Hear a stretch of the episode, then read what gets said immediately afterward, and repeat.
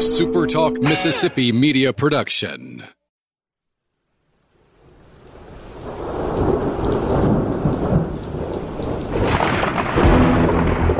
You're listening to Thunder and Lightning on Super Talk Mississippi. Covering Mississippi State sports like nobody else. Sports Talk Mississippi's Brian Haydad, along with Robbie Falk from 24/7 Sports, give you an inside look at the Bulldogs on the field, the court, and the diamond. Now, get ready for Thunder and Lightning.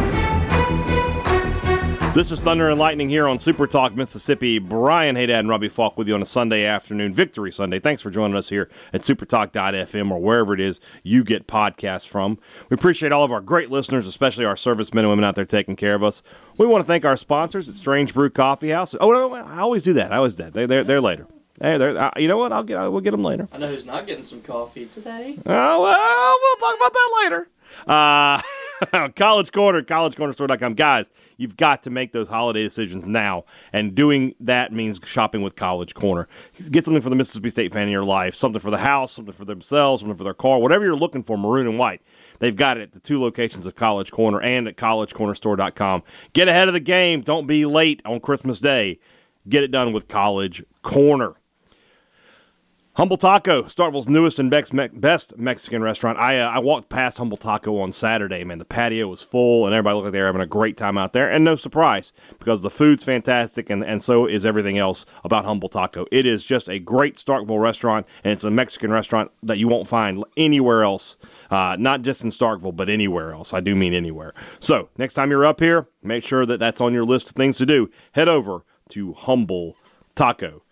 Firehouse Subs wants to remind you that there's no better stop for lunch in Starkville than Firehouse Subs. And if you want to make it really easy on yourself, download their app for your iPhone or Android device. You get rewards, and most importantly, you skip the line. You're in, you're out, and you're eating lunch. You know you don't have a whole lot of time, so there you go. Head over to Head over to Firehouse Subs. When you have so many, you know, it's I'm like a guy with 12 kids. You were racking them up at this point. Yeah, so... but that's it. Head over to Firehouse Subs. Grab yourself something. The Philly cheesesteak, the club, the meatball, all of three of those are my favorites. The club. I mean, Robbie loves it. So head over there today, tomorrow, whenever, and head over to Firehouse Subs and enjoy a great sandwich. All right. Mississippi State 31, Kentucky 17, and I tell you that score flatters the Kentucky Wildcats. That game was not close. After it was 10-0, State completely dominated the game on both sides of the ball. Easily the best win of the Mike Leach tenure when you consider the completeness of the victory, even better than the LSU game from a year ago. State was balanced offensively, and I do mean balanced. Defensively, they forced four turnovers. I'm going to be really picking nits if I find anything negative about it. What about somebody else? Does he have anything negative to say? I doubt it very seriously. Let's find out, though. Tell him, Falk! Well, I want to spend most of this show talking about the M over S, Brian. All right. No, I'm kidding. I'm not going to do that at all. That could be a thing that is true. But well, I don't think we're going to spend much time on that at all, no. I'm sure we'll leave that to the message boards. There is absolutely no one that can be upset about this game. And the Falk means no one? And the Falk means no one. All right. There's no one that can be upset about this ball game. I'm sure somebody will try. Not one person. If you are, then you were just a miserable person and nothing's going to please you. We talked about all week. This is a really good Kentucky team. I'd mentioned throughout there, maybe they're fool's gold a little bit, but... I feel like they were going to be sound defensively. We've seen that enough from them in their time under Mark Stoops. We knew that they could run the football. We knew they had at least two really good offensive linemen that could allow that to happen. Mississippi State dominated them for three quarters. Mm-hmm. Dominated. Wasn't close. 14-point game, wasn't close. Late in the ball game, they got the touchdown in the fourth quarter. Mississippi State got in kind of ball control mode. I think they ran like 7 minutes off the clock or something in the fourth quarter. The time possession was unlike anything I've seen at Mississippi State in quite some time. Maybe the last time I can remember it being that big of a differential was, the Florida game at Florida in 2010. That's a good one. State had a couple. Has had a couple like that, but it's 41-18, Brian. That is nuts. Yeah, I said on the post game, you can't always tell who won the game from time of possession, but when it's that big, you can tell. If I looked at the stats last night and I saw that big of a gap, 4 turnovers, I would say State won the ball game by 35 points. Yeah, I mean that's how badly they dominated that ball game after the first quarter. Yeah, I thought the first quarter, the response from the first quarter showed that this team is resilient and they can get through some tough moments. They're not going to be deterred. They can find ways to get back in games. And man, after that punt return, after the missed field goal and all that, the team just turned it on. I mean, something that I said last week, I just kept thinking about during that game last night.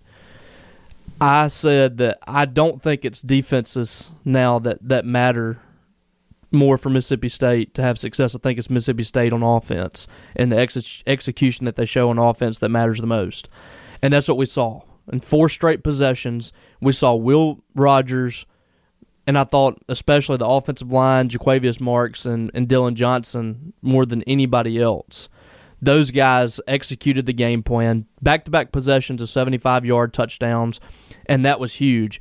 And another thing we always talk about is Mississippi State can't overcome getting off schedule and drives. They can't overcome, getting past a penalty, getting past a negative play on first down.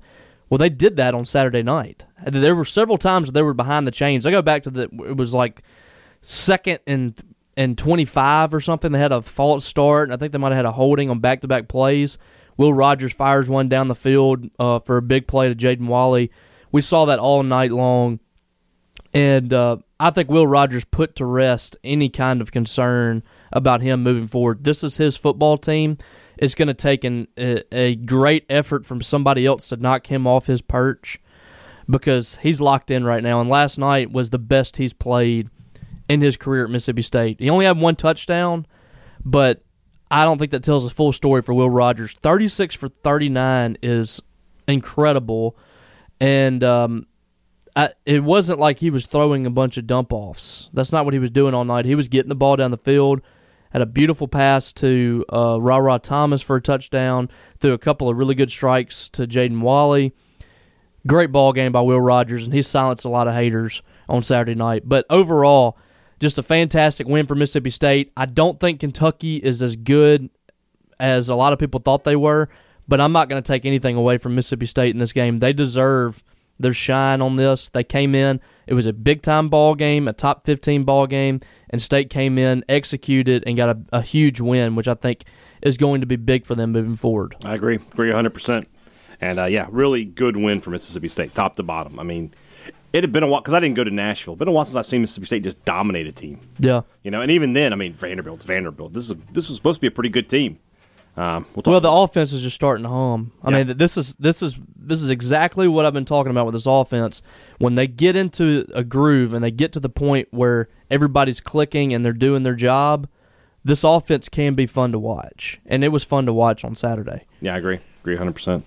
All right, let's get into the where we're going. Unless that's brought to you by our good friends at the Mississippi Beef Council, who want to remind you that Thanksgiving is coming up, and that's the time for turkey. I get that, but the other days of the month, those are days for beef. So grab some steaks, grab a couple of burgers, put them on the grill, and enjoy yourself. And you're also supporting 15,000 of your Mississippi beef producers in our state. The state's agriculture, it's not just about cotton and soybeans. Beef is a big, big part of what we do. And beef is also great. Not only does it taste good, it's a great value as well. There are great prices on beef right now, and you help stretch your health, you stretch your budget.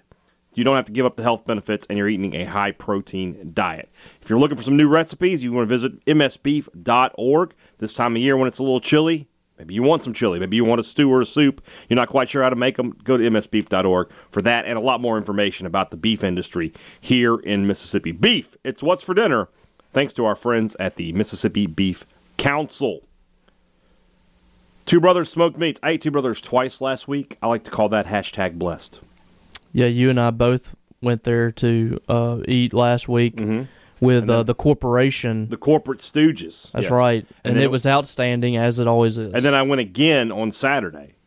And it was outstanding, as it always is. Well, I mean, that's the start of a great day, if you ask me. And it really was. It was a great day. So, Two Brothers, you know what the deal is there, man. The food is fantastic. The people are great. And what a great spot to enjoy yourself on your way to Davis Wade Stadium. If you're headed back to Starkville anytime soon and you don't go to Two Brothers, I'm not sure that you really went to Starkville.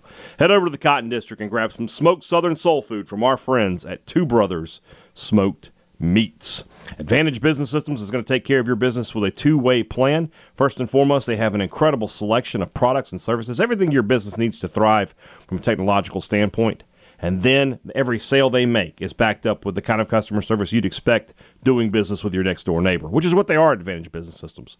They are your next-door neighbor. They're a Mississippi business just like you. They've been doing business in our state for 46 years plus. So you can't stay. Nobody stays around that long unless they're taking care of their customers. You should call them today and find out what they can do for you. That number is 601-362-9192, or visit them online at absms.com. Find out how Advantage Business Systems will help your business do business. I got 10 things that are true today. They are all incredibly true. There's not a lie amongst the group. Let's just jump right into them. I only have one negative one. It's the first one, though. You ready? Special teams? No. Okay, I guess I have two. Okay. The baseball ceremony was awful. Just awful. And it made me really upset that there were 8 to 9 minutes left in halftime when all of the halftime ceremony, when all the homecoming ceremonies ended. More than enough time to give the national champions the moment they deserved, instead of trying to rush it through a 2-minute commercial break where you can't even announce Tanner Allen. Really poorly done, and that's incredibly disappointing. I don't know what happened there. I really don't. I mean, you knew going in that you had 3 minutes, I guess, to get it in. Yeah. The video was going to be, like a minute long? And so then got 2 minutes to announce, 40 people. You couldn't let any of the announcements breathe. I mean, when Landon Sims or Will Bednar or Roddy Jordan, they're going to get a little more ovation than some of the other guys. But you couldn't let that breathe and let the crowd cheer because you're moving on to the next guy so quickly. And then it finished, they're trying to get them off the field as they get to Tanner Allen and Chris Lamonis, the two most important guys. They didn't think this through. They had time at half. This should have led halftime. Is the better move to just not have it on homecoming and just do that at halftime and have a massive presentation at halftime? I get that, but they could have done both so easily. They could have had the big thing for the national champions. That could have taken. I mean, honestly, if you'd given them 6 minutes, that's plenty of time, and you still have plenty of time. Obviously, because there were 9 minutes left on the clock when they pulled everybody off the field for homecoming. Yeah, I mean, it was just could have been done better. I hated it. I wish it was very disappointing because that's the first time you've ever honored a national championship team, and they blew it. They blew it. There's no other way around it.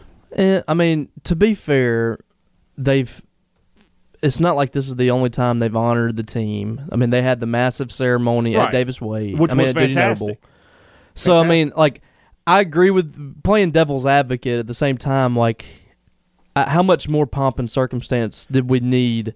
This was the first time with the national championship ring. So. I agree. I would say this. This is how I would put it. And I think my friends in the End Zone 11 would agree with me. If you're going to do something, do it well. I don't disagree with that. There's no way. You can't call what we do. Here's what I have a bigger problem with. Okay. The replay on the boards. There's a lot of issues. What is happening? Right now? There's a lot of issues in the stadium. I don't know that. Maybe somebody can explain it to me, and I'm sure somebody will send me a message or something. Yeah. But can we just get some clarification, just so we can tell people? Well, and somebody else made a good point that nobody know. I have no. People are talking on Twitter like that's a fumble, that's a targeting. I have no idea. I don't know.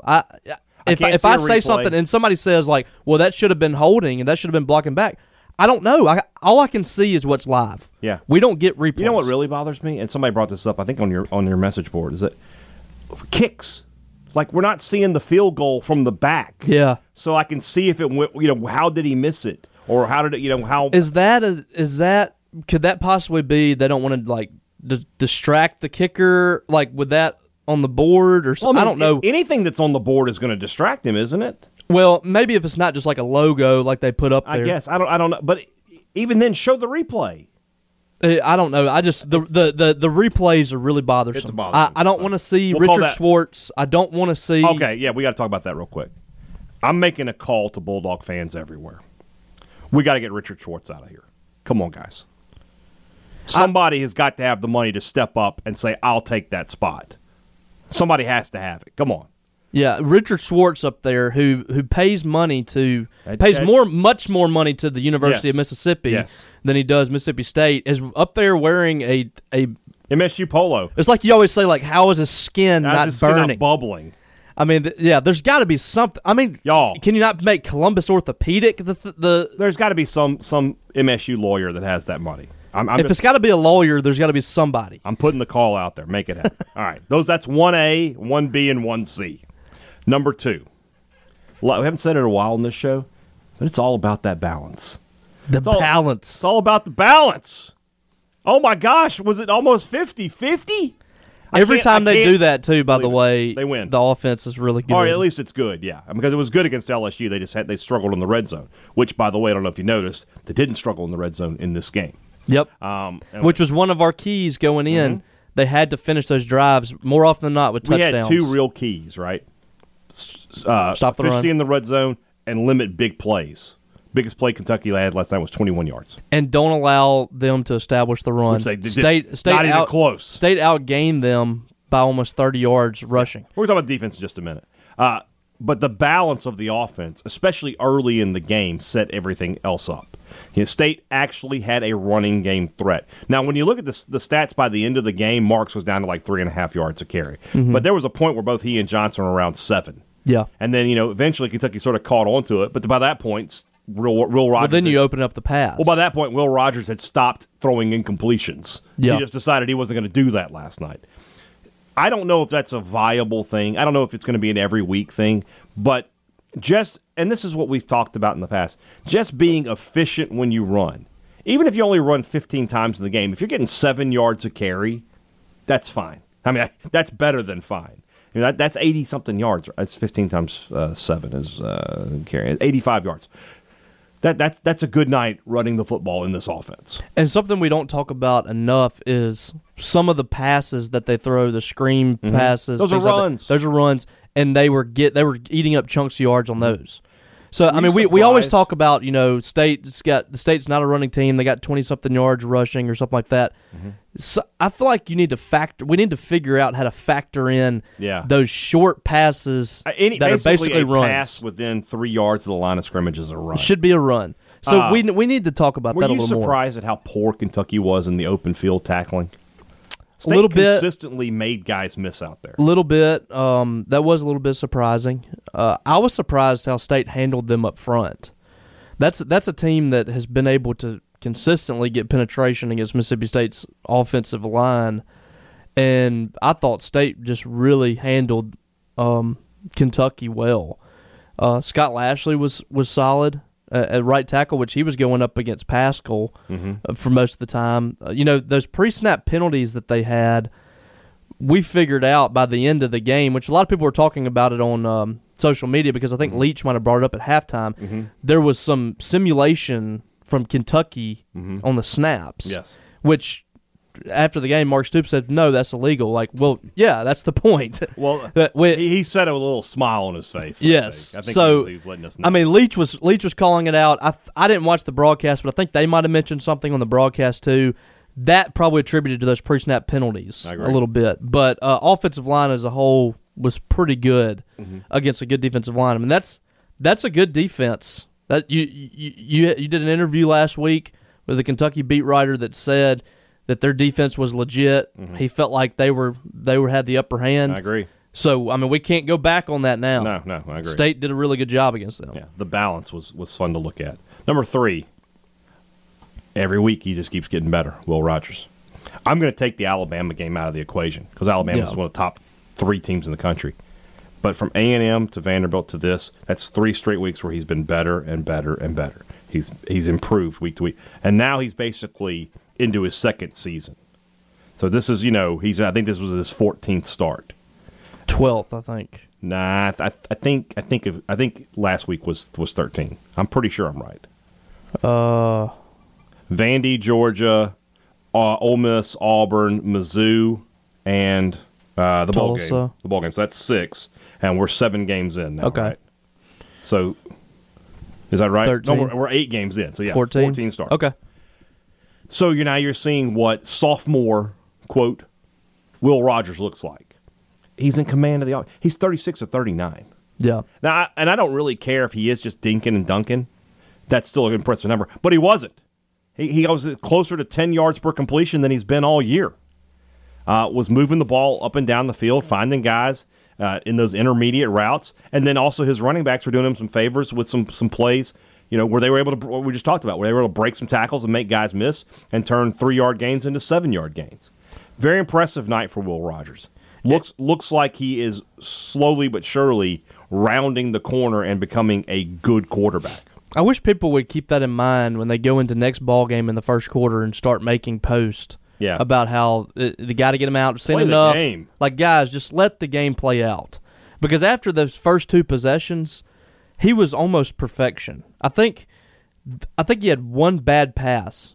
Probably should have been picked off on a pass to Jameer Calvin in the third quarter. That was the only bad pass he threw during that stretch after the second possession when they scored 4 straight times or whatever it was. I think that was the only bad pass he threw in that entire stretch over 3 quarters. He was flawless. I mean, he commanded the offense. He did what he has been doing in protecting the football, but he was making some great throws, too. His fitting throws through tight coverage. The defense was in position to make some plays, and guys just went up and made plays. I thought that pass to Ra-Ra Thomas was beautiful. Great pass. The pass to Christian Ford was the best pass of the night. Yes, and he's kind of gotten that down. That little touch pass. Yeah, but this is his offense. I mentioned it earlier. This is his, and anybody expecting him to just give it up next year, you're going to be in for a rude awakening because he's not just going to let this one go. I think he is playing confidently and he's running the offense how it's supposed to be run. Mm. And I think that's good news for Mississippi State. You're starting to see this offense blossom into what we've thought it could be. Yeah. We've seen them do that against 2 really good defenses, mm-hmm. Texas A&M and Kentucky. Mm-hmm. They have. And LSU, when they were more at full strength, was right. LSU was not a great defense, but they were talented. Mm-hmm. So now I think you're going to get tested against Arkansas. Barry Odom's very good at scheming it up. Mm-hmm. He's the one that started this whole drop 8 thing against Mississippi State last year and kind of befuddled them a little bit. But this offense is much different than it was a year ago when they went up against Arkansas, as we saw last night against Kentucky, a team that shut Mississippi State down last year and had 6 interceptions. So, yeah, this is Will Rogers' offense until further notice. Yeah. Let's see here what we got. Number 4. Your guy, you called him as a playmaker, but Jaden Walley showing up as a difference maker for this offense. He's the big play guy in this offense. He's the guy who can stretch the field, I think, now, especially from that slot position. He had a couple of big catch and runs last night. He's the guy that Mississippi State Polk has been so consistent this year, and you sort of get what you get from the rest of these guys. They need Jaden Walley to be a 5-6 catch a game guy, because 5-6 of Jaden Walley's catches are going to be closer to 100 yards than 5 or 6 of anybody else's catches. Yeah, he's your yards after catch guy. Right. Him and maybe Jameer Calvin, maybe Tulu. He's the one that I think's getting open the most. Now he had a drop again last night. He's had some drops here and there. That's sort of an issue for him, but he's just so difficult to guard. And this offense has been so good at those crossing routes and underneath throws. That's kind of where he thrives, across the middle of the field, getting across the middle and making some plays. He had several of those on Saturday night, and getting him back involved heavily in the offense is a really good thing for Mississippi State, because Makai Polk is starting to get bottled up a little bit sometimes now with SEC defenses. Last night wasn't his best night as far as getting open, but it's good to see all these weapons starting to emerge. Malik Heath was nowhere to be found on Saturday. Makai Polk didn't have a great game, but you had other players step up. 5 catches. Yeah. But you didn't see him as much. Right. You never really saw him in the red zone. Yeah. So this wasn't, his best ball game, but Jaden Walley emerged there and got you some big plays. Mm-hmm. I thought that the play when State got behind the chains and he got the first down catch. Yeah, that was a big play. I thought that was huge. State had those opportunities to just kind of wilt away offensively on those drives, and they kept coming right back down the field and moving the chains and keeping drives alive. I thought that was huge. Yeah, I agree. Number five, we talked a lot about Will Rogers, and there's been a lot of focus on him, and obviously there should be. Played a great game in the offense, blah, blah, blah. Defense won this game. Defense won the game. They held Kentucky to 216 yards, I think. 4 turnovers. Chris Rodriguez was the leading rusher in the SEC coming in. He had 34 yards in this game. They only gave up 1 touchdown. The other touchdown was on the punt return. This was maybe the best performance of the defense all year. They did exactly as we predicted they would do, that they would limit the run and they would force Will Levis to try to beat them, and Levis proved that he could not do that. I think they exposed Kentucky a little bit last night. Exposed Will Levis a little bit last night. You know that they had 0 sacks, but I don't think that tells the full story of the game. I don't either. Will Levis was getting the ball off, and it was resulting in negative plays for them, incompletions, interceptions, things like that. That is a productive defense. You don't look at the stat sheet and just say, well, they didn't have tackles for loss. They didn't have sacks. Yeah, but they forced 4 turnovers, and a lot of that was – players getting in Will Levis's face. And I thought the defense was going to be the difference in this ball game for Mississippi State one way or the other. You look at Kentucky and what they've done this season. Georgia is the only team that's held them under 100 yards rushing. That's the best defense in the country. And Mississippi State gave up 66 yards rushing. Georgia gave up 51. Mm-hmm. State's right there with them. They've had 341 yards rushing this year, 230, 330 against LSU, and they had 66 against Mississippi State. State's proved time and time again, I don't care who your rushing offense is, State's got a chance to at least slow it down. This is right up there, one of the elite rushing defenses in the country. And I don't think they're getting enough love right now nationally, but it's really good. It's really, really good, and you're right. It absolutely was the difference in the game. I said coming in, you cannot allow Kentucky to establish the run. State came out there, and I think they had one solid run, and it was Chris Rodriguez where he fumbled when he hit the ball, hit the ground, ball came out. That was probably the best play of the night for them.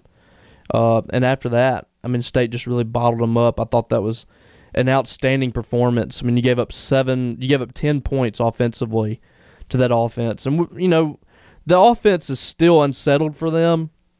It's not a great offense. It's probably middle of the pack in the SEC, maybe a little bit lower. But they do have a guy that's leading the conference in rushing, and you held him down 70 yards under his total. And I think that was a major win for Mississippi State. I agree.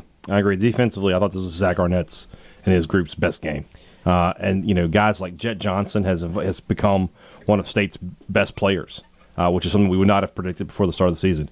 Buki Watson has become a great – Aaron Brule is not playing well this year, and State doesn't seem to miss him because these other guys have stepped up. The linebacking core has really gotten a lot better. Yeah. We don't talk about Tyrus Weed enough. He affects so many plays that he doesn't get credit for. The interception was him tipping the ball up. And then the D-line, Crumity did have a good game. Cam Young had a good game. Cam Young might be their MVP on the line this year. He's played really, really well. And then, we'll talk about this next guy, number 6. We have to give a shout-out to DeCambrian Richardson because did you notice him? Did you notice him? No. So Emerson goes out, and you and I think we disagree on the targeting call. I anytime you lower your head. We didn't disagree on the call. Okay. I disagreed on the fact that it should be a penalty. Okay. I didn't think it should be a penalty. Right. I think it, by definition, that was targeting. Mm-hmm. Now, I haven't seen slow-mo and all. I haven't seen all the different angles, but just from what I saw on Twitter when it was coming through, I don't think that's a targeting penalty. I don't think it should be targeting. I just feel they're going to throw that flag every time your head's down. No. That's what I'm saying. I agree. By by the rule that's written, you're saying that is a target. It shouldn't be the rule. I'm saying it should not be a penalty. Okay. I definitely don't think you should be thrown out for that. He hit him in the chest. Yeah. I mean, what are we doing? The other thing that bothers me about that is the guy 20 yards behind the play who is behind everything is calling that. Yeah. It's just another... The targeting rule has to be examined heavily. They got a lot of work to do. We don't need to throw everybody out of the ball game. Not everything should be an objection. You know, I remember, you know, when that happened, I just looked at you. I was like, well, here comes DeCambrian Richardson. You know, those big tests for him. He passed the test with flying colors. Kentucky couldn't do anything. I don't remember ever going, oh gosh, DeCambrian Richardson. I mean, there was a couple times with Forbes. I was like, what's Forbes doing? But there was not a time with that for Richardson. He played a really good game and deserves some credit. And that's a big boost for Mississippi State, not only for this year, but for going forward. Oh, yeah, no doubt. I think Forbes is on Wendell Robinson the whole time. Mm-hmm. Do you think that's probably correct? Probably close, yeah. So, you know, that Forbes was tasked with guarding one of the best receivers in the conference, and they literally don't have anybody else. Their wide receivers were not good outside of Robinson. Mm-hmm. I didn't notice hardly anybody other than the guy that scored the touchdown. And Ali, I didn't see him much at all, and I'm guessing I hadn't gone. I'm going to go back today and kind of examine a little closer, but I'm guessing Richardson was probably on him. Mm-hmm. But another guy, Fred Peters, was out, which, by the way, I believe he became a father on Saturday, which is why he missed the game. Missed the game for the birth of his child, so congrats to him. Congrats to him. Sean Preston. Big pick. They attacked State right away. Yeah. When Emerson went out of the ball game, they said, let's take a shot. They tried it, and Preston stepped in front of it with a huge interception. He played really well in that game, and the defensive backs really stepped up. Jalen Green, those guys really came up big in the ball game, and it really makes you feel better about this team moving forward that they got a little bit of depth back there, and these guys are getting big minutes on the field. Especially DeCambrian Richardson, because right now you're looking at Emerson leaving after this season, and you need some guys to step in there at cornerback. I'm starting to feel a little bit better about Richardson getting that opportunity. Yeah, I agree. He earned a lot of trust. We'll put it that way last night. Number 7, still a worry on special teams. Almost everything Kentucky got in this game came from special teams. You had a punt return touchdown. State misses a field goal. A couple of not great, you know, the punting was not good. The 16-yard punt from Tucker Day. Not quite sure why they changed punters. I thought Archer Trafford had been punting pretty well, but regardless. Well, he was fine. Last week he had 50 yards of punt. I don't know what happened. I don't know. I said that I don't know what the deal is there. So, got to get it fixed. I mean, there's only 4 games left. I don't know how much fixing you can do, but I feel like it's going to cost you at some point. And, you know me. I feel like the game where it finally rears its head and it costs you is going to be the Egg Bowl. Well, it turned out, not to matter, that punt return, but I was thinking about the conversation that we had, the team that makes the special teams mistakes is going to lose. Yeah. And usually when you give up a non-offensive touchdown, that's a guaranteed loss. I thought that was going to come back to bite State when they gave up the punt return and they missed the field goal. Mm-hmm. I was like, State's going to lose. Yeah. And to their credit, this is the first time they've really been able to overcome those issues. And I'll say this, too, that a lot of people pointed out there was obviously a missed block in the back on that punt return. Tulu got blocked. Yeah, that happened. But when you line drive the punt into the guy's arms... Wasn't a good punt. These are the kind of things that can happen. And Ali is a good enough athlete that he could have probably still gotten around all that without the block in the back. So you can't do that. I mean, the bad punt set everything in motion. So State's special teams this year have just not been good. Matt Brock is not a coach I'm talking about letting go because he's a fantastic recruiter and he's done a great job with the linebackers. But from a special teams perspective, State might need to reexamine some of the things they're doing there. Some of the stuff I don't blame on him. Some of it's just guys just not executing. Like some of it's just silly things. And some of it, when Ruiz gets hurt, you can't. Your backup kicker's not going to be as good. I get that, but the inability just to settle on a punter and get consistency is a problem. Yeah. Well, last year he went with 2 different punters, and one of them was Tucker Day was like the booming guy, and I think it was Reed Bowman was the angling guy. But you don't have that this year. Yeah, and both of the guys have not been very consistent. No, they have not. So, all right, number 8. You sort of called this. You talked about Kentucky being fool's gold. By the way, Kentucky Mid. Yeah, they're not great. They may end up being the worst 10-2 team in the history of college football. They might not lose again. Their next games are Tennessee. They still have Tennessee. I think they still have Vanderbilt, and then they have Louisville and another non-conference game like New Mexico or something. I don't know who it is. So they have a great chance to go 10-2 and end up in the Cotton Bowl, and they're not any good. I said they were a bad, good team. No, they're a good, bad team. Yep. They're a good, bad team. Yep. But, I mean, you look at the schedule. You look at it. They've had all their toughest games have been at home other than Georgia, and they got blown out in that ball game. Mm-hmm. Their schedule's not good. Florida didn't play well, and, they won that ball game. They deserve credit for doing that, but we're finding out that Florida's not very good. Yeah. I mean, they only beat beat UT Chattanooga by 5. Yeah. They only beat South Carolina by 6. Their remaining games are Tennessee, Vanderbilt, New Mexico State, and Louisville. They could go 10-2. I think Tennessee. I'm starting to lean towards Tennessee winning that game. I'm not sure, but yeah, we'll make our picks tomorrow. Tennessee's slowly kind of climbing up the mountain a little bit, and they actually have an offense that I think it can. It'll challenge them. Yeah. So, Tennessee. Also mid. Yeah. So, number 9, State can get 8. They can get 8. They can win 3. They can win 3 of the final 4.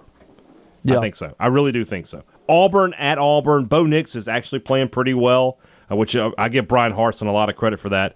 It's going to be incredibly interesting to see what happens with him after December the 8th. So that's going to be very tough. It's always tough to win at Auburn. But State can win this week because Arkansas is a one-dimensional team, and State can stop the run. And then, you have Tennessee State. You're going to get that. And then you have the Egg Bowl, which 3 weeks ago, I think everybody would have been like, I'd be happy to not lose by 30. And now it's turned into, well, they're so beat up. State, State's probably I think State might be favored in that game today. Depends on Matt Corral. It does. It completely depends on Matt Corral. This week's big. If he comes out and he's – because they could have shot something up in that ankle to numb it up or something. Yeah, I mean he could come back because he said he had something popped. He heard something pop in his ankle. If they lose him, they're in really bad trouble. Well, I mean, I think that makes him even more impressive what he's done. If college football had a most valuable player, it would be Matt Corral, no doubt. I mean, the Heisman is something different. From what I heard last night, they had their top 2 receivers ended up getting hurt too during the game. So, I mean, they had nothing, and they were still in position. Their offensive line is beat up. Sam Williams was hurt in that game. I mean, they're just beat up. Yeah, it's amazing that they've been able to stay afloat. Every week, it seems like they're piling on a new injury. Yeah. So, by the time they get the Egg Bowl. I'm really interested to see what they are when we get to that ball game. That's why I never make predictions on that game until the week before. No sympathy, though. I mean, State played last year with 43 guys. True. So. Yeah. But that will be brought up if something happens. Oh, for sure. But I have the receipts. I have the receipts. There you go. Number 10, Mississippi State will beat Arkansas. I'm telling you on Monday instead of Friday. Oh. They're going to win. They're going to Arkansas to win. Okay. I said last week, if they beat Kentucky, they'll beat Arkansas. They beat Kentucky. I'm sticking to it. They're going to beat Arkansas. Well, I think Texas, to Danny West's beliefs. I think Texas A&M is. I know Arkansas beat them, but I think Texas A&M right now is better than Arkansas. Yeah. Arkansas is kind of they had that hot start. Yeah. And they've blown out a couple of teams. If they had beaten Ole Miss, they might have gotten a little more going. But I mean, they got Auburn handled them so easily. Yeah. And they said that. State can stop the run, so I feel confident they can beat Arkansas. Okay, right. Yeah, I'm gonna examine that game a little bit closer in the next couple of days. Oh, I will too. But I think as of right now, like I'm leaning towards State win that game too. So, and that would be huge. That would be a bigger win than this one. I think it's fair to say that's a very important game. Yes, but there are other things that are important as well. Let's talk about something important. Put that coffee down.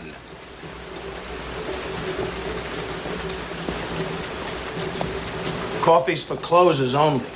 Coffee is for closers is brought to you by our friends over at Strange Brew Coffee House. Start your day the right way with a trip through the drive-thru on Highway 12 or over to the spot on University Drive or head to Brupolo in Tupelo if you're over that way and grab a drink from Strange Brew Coffee House. Get your day started. Get that little boost. to get your week going. It's Monday. You know you need it. Head over to Strange Brew.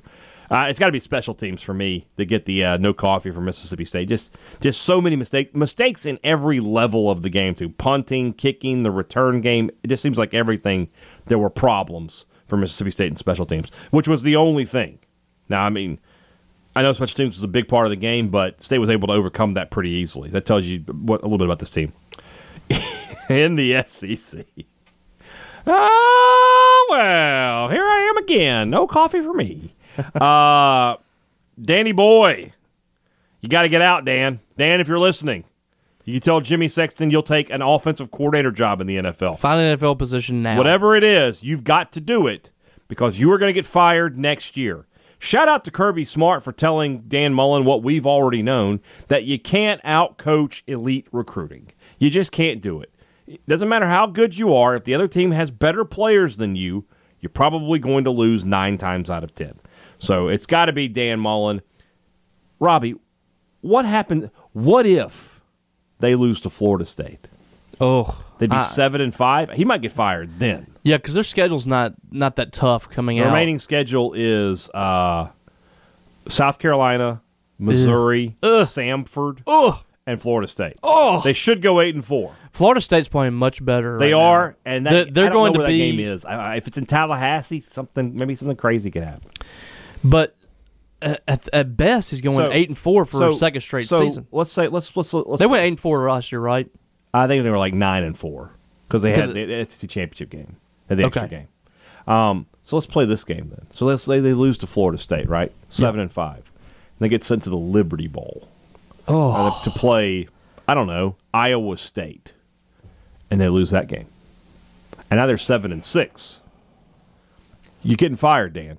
I mean, that's Will Muschamp territory. Yeah, I mean, McElwain was better at the... Well, McElwain went to 2 SEC championships. Your stat today, by the way, peeved at least one guy off. I love when stats... 2. Okay, it's like, hey, here are these numbers. They are numbers. And then the people will argue with you like, no, there's no... And here's the thing on this, okay? I'm picking and choosing. No, I'm picking where these two...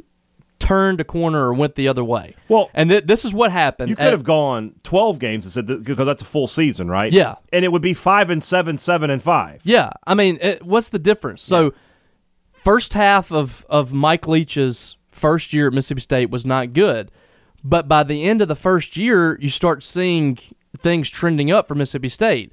At the end of the schedule for Dan Mullen, things were trending down, and now the two teams are going in different directions this season.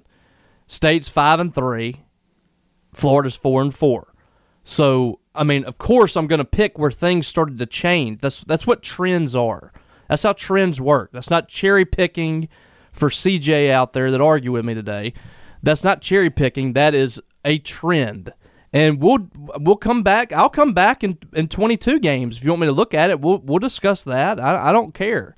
But the bottom line is Dan Mullen is not doing what Florida expects him to do when he's making $7.5 million. You can't make $7.5 million at anything and be 500. That's just not going to work.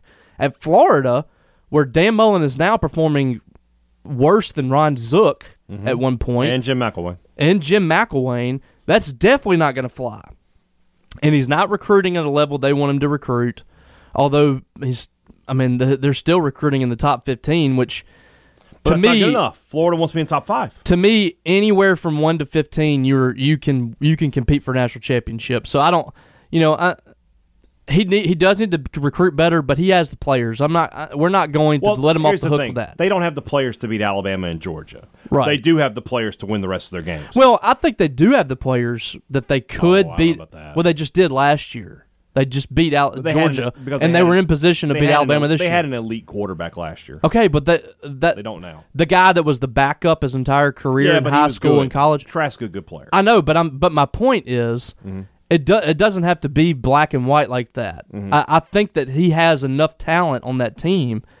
That's why I say anywhere top 15, I think you're capable of competing for a national championship. Okay, Clemson did it early on in their stages. So I think that he has a roster that can compete. Now, right now, the quarterback position is a problem. the freshman seems to be pretty – he seems to be the guy. And I don't know why he won't just let him be, but I think that he needs to move on to the NFL. I thought that's where he would go after he left Mississippi State anyway, but he went the exact opposite direction. He went to somewhere with more expectations. Pressure cooker maybe in college football. Yeah. So. And for the people, too, that get upset about people talking about Mullen, I mean, it's natural. The guy was here for 10 years. I mean, we're not going to just stop talking about it. Well, it goes back to what we're talking about. We're allowed to talk about whatever we want to talk about. Exactly. I get so tired of people saying that we can't talk sports. Nobody's allowed to tell me I can't talk about whatever. I'll talk about whatever the hell I want. If I want to talk about Lincoln Riley, I can talk about Lincoln Riley. Yeah. I mean, it's terrible brisket. Yes. Stuff like that. So, nationally, I went with Michigan. They seemed like they had that game in hand, and they blew it against Michigan State. That's two straight wins for Mel Tucker, for soon-to-be LSU head coach Mel Tucker, over them.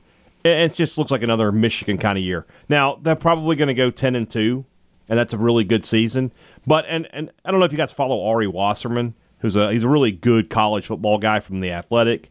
He is his podcast is called Stars Matter, to let you know his opinions on recruiting.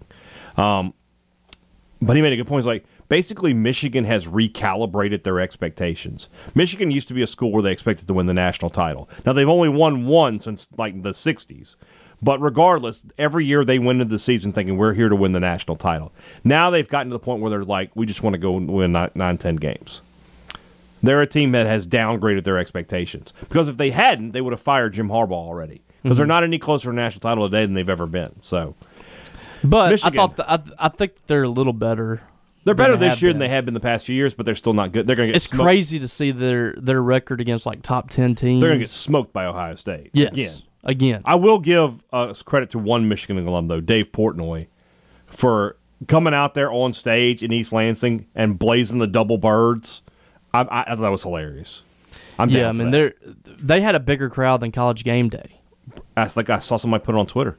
I mean, more people. Brandon Walker moves the needle more than Kirk Herbstreit. Yeah, they knew he was there. BFW. I mean, what can you say? I want, as much as I would like to see that show come to Starkville, and in case you're wondering, they only do these shows in the states where their gambling app is available. So until it's available in Mississippi, we're never going to see them down here. But as much as I would love to see a show in Starkville for the hero's welcome that Brandon would receive, one in Oxford where he would go out. I think he might do that. I think he might take he might play the DX music and crotch chop his way across the stage. Yes. Please. It would be hilarious. So, I would love to see him go to Oxford. Oh, yeah. That'd be excellent. Does he go to Oxford as the villain, or does he dress up as Walker Brandon III? That would be a better troll if he was Walker Brandon III. I agree. Like in a full Colonel Reb suit? Please. Oh, my God. That's almost like he lost a bet. All right. Tomorrow's show, we'll recap what Leach has to say at the press conference. We'll do our SEC picks, plus anything else we pop up, and then a lot of Arkansas talk over the next few days as we get ready for another big game for the Bulldogs here at the end of the season. For Robbie Falk, I'm Brian Haydad. Thanks for listening to Thunder and Lightning on Super Talk Mississippi. A Super Talk Mississippi media production.